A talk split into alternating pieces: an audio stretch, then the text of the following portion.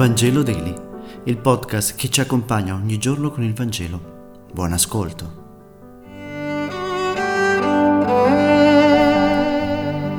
Martedì 25 ottobre, lettura del Vangelo secondo Luca, capitolo 13, versetti 18-21.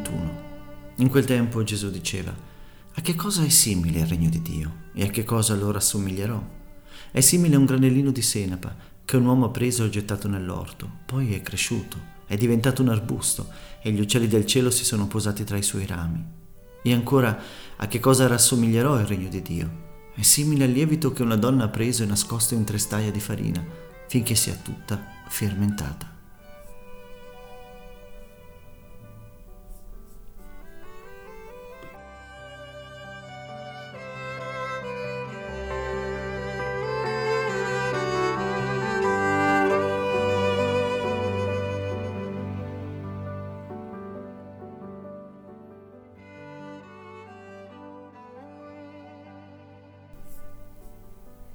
Oggi le due brevi parabole di Gesù ci parlano della forza misteriosa del regno di Dio, che all'inizio sembrano non dire nulla, ma che alla fine appaiono in tutta la loro potenza interiore e quindi racchiude per noi uno strepitoso messaggio di speranza. Un granellino di senape si vede appena, però possiede in sé una forza vitale incredibile che lo porta a crescere gradatamente fino a diventare un grande arbusto sul quale gli uccelli possono nidificare il lievito, che una donna ha nascosto, così dice la traduzione, nella farina, sembra una cosa da nulla, invisibile, appunto, nascosta dentro. Eppure ha la capacità di far fermentare tutta la pasta e farla diventare pane profumato.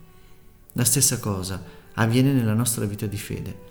Dobbiamo accogliere in noi il regno di Dio, la parola di Dio, che è poca cosa in quanto parola, ma la sua forza interiore ha la capacità misteriosa di trasformare la nostra esistenza e anche la percezione della realtà.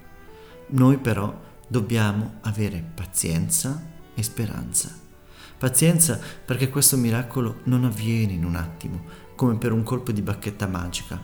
Una volta gettato il seme, bisogna aspettare per un lungo tempo la sua maturazione, anche per il lievito se non si dà il tempo necessario per lievitare la pasta, la pasta non aumenta. La fiducia. Dobbiamo avere fiducia e speranza nella capacità misteriosa insita nel seme e nel lievito, messa da Dio per raggiungere lo scopo per cui Egli li ha immessi nella nostra vita. Noi siamo portati a voler vedere subito il cambiamento e se questo non avviene vogliamo affrettare a tutti i costi i tempi dell'attesa. Il Signore attende da noi però un poco di pazienza e soprattutto fiducia. Grazie per aver meditato insieme e se questo podcast ti è piaciuto condividilo con i tuoi amici ed amiche. A domani.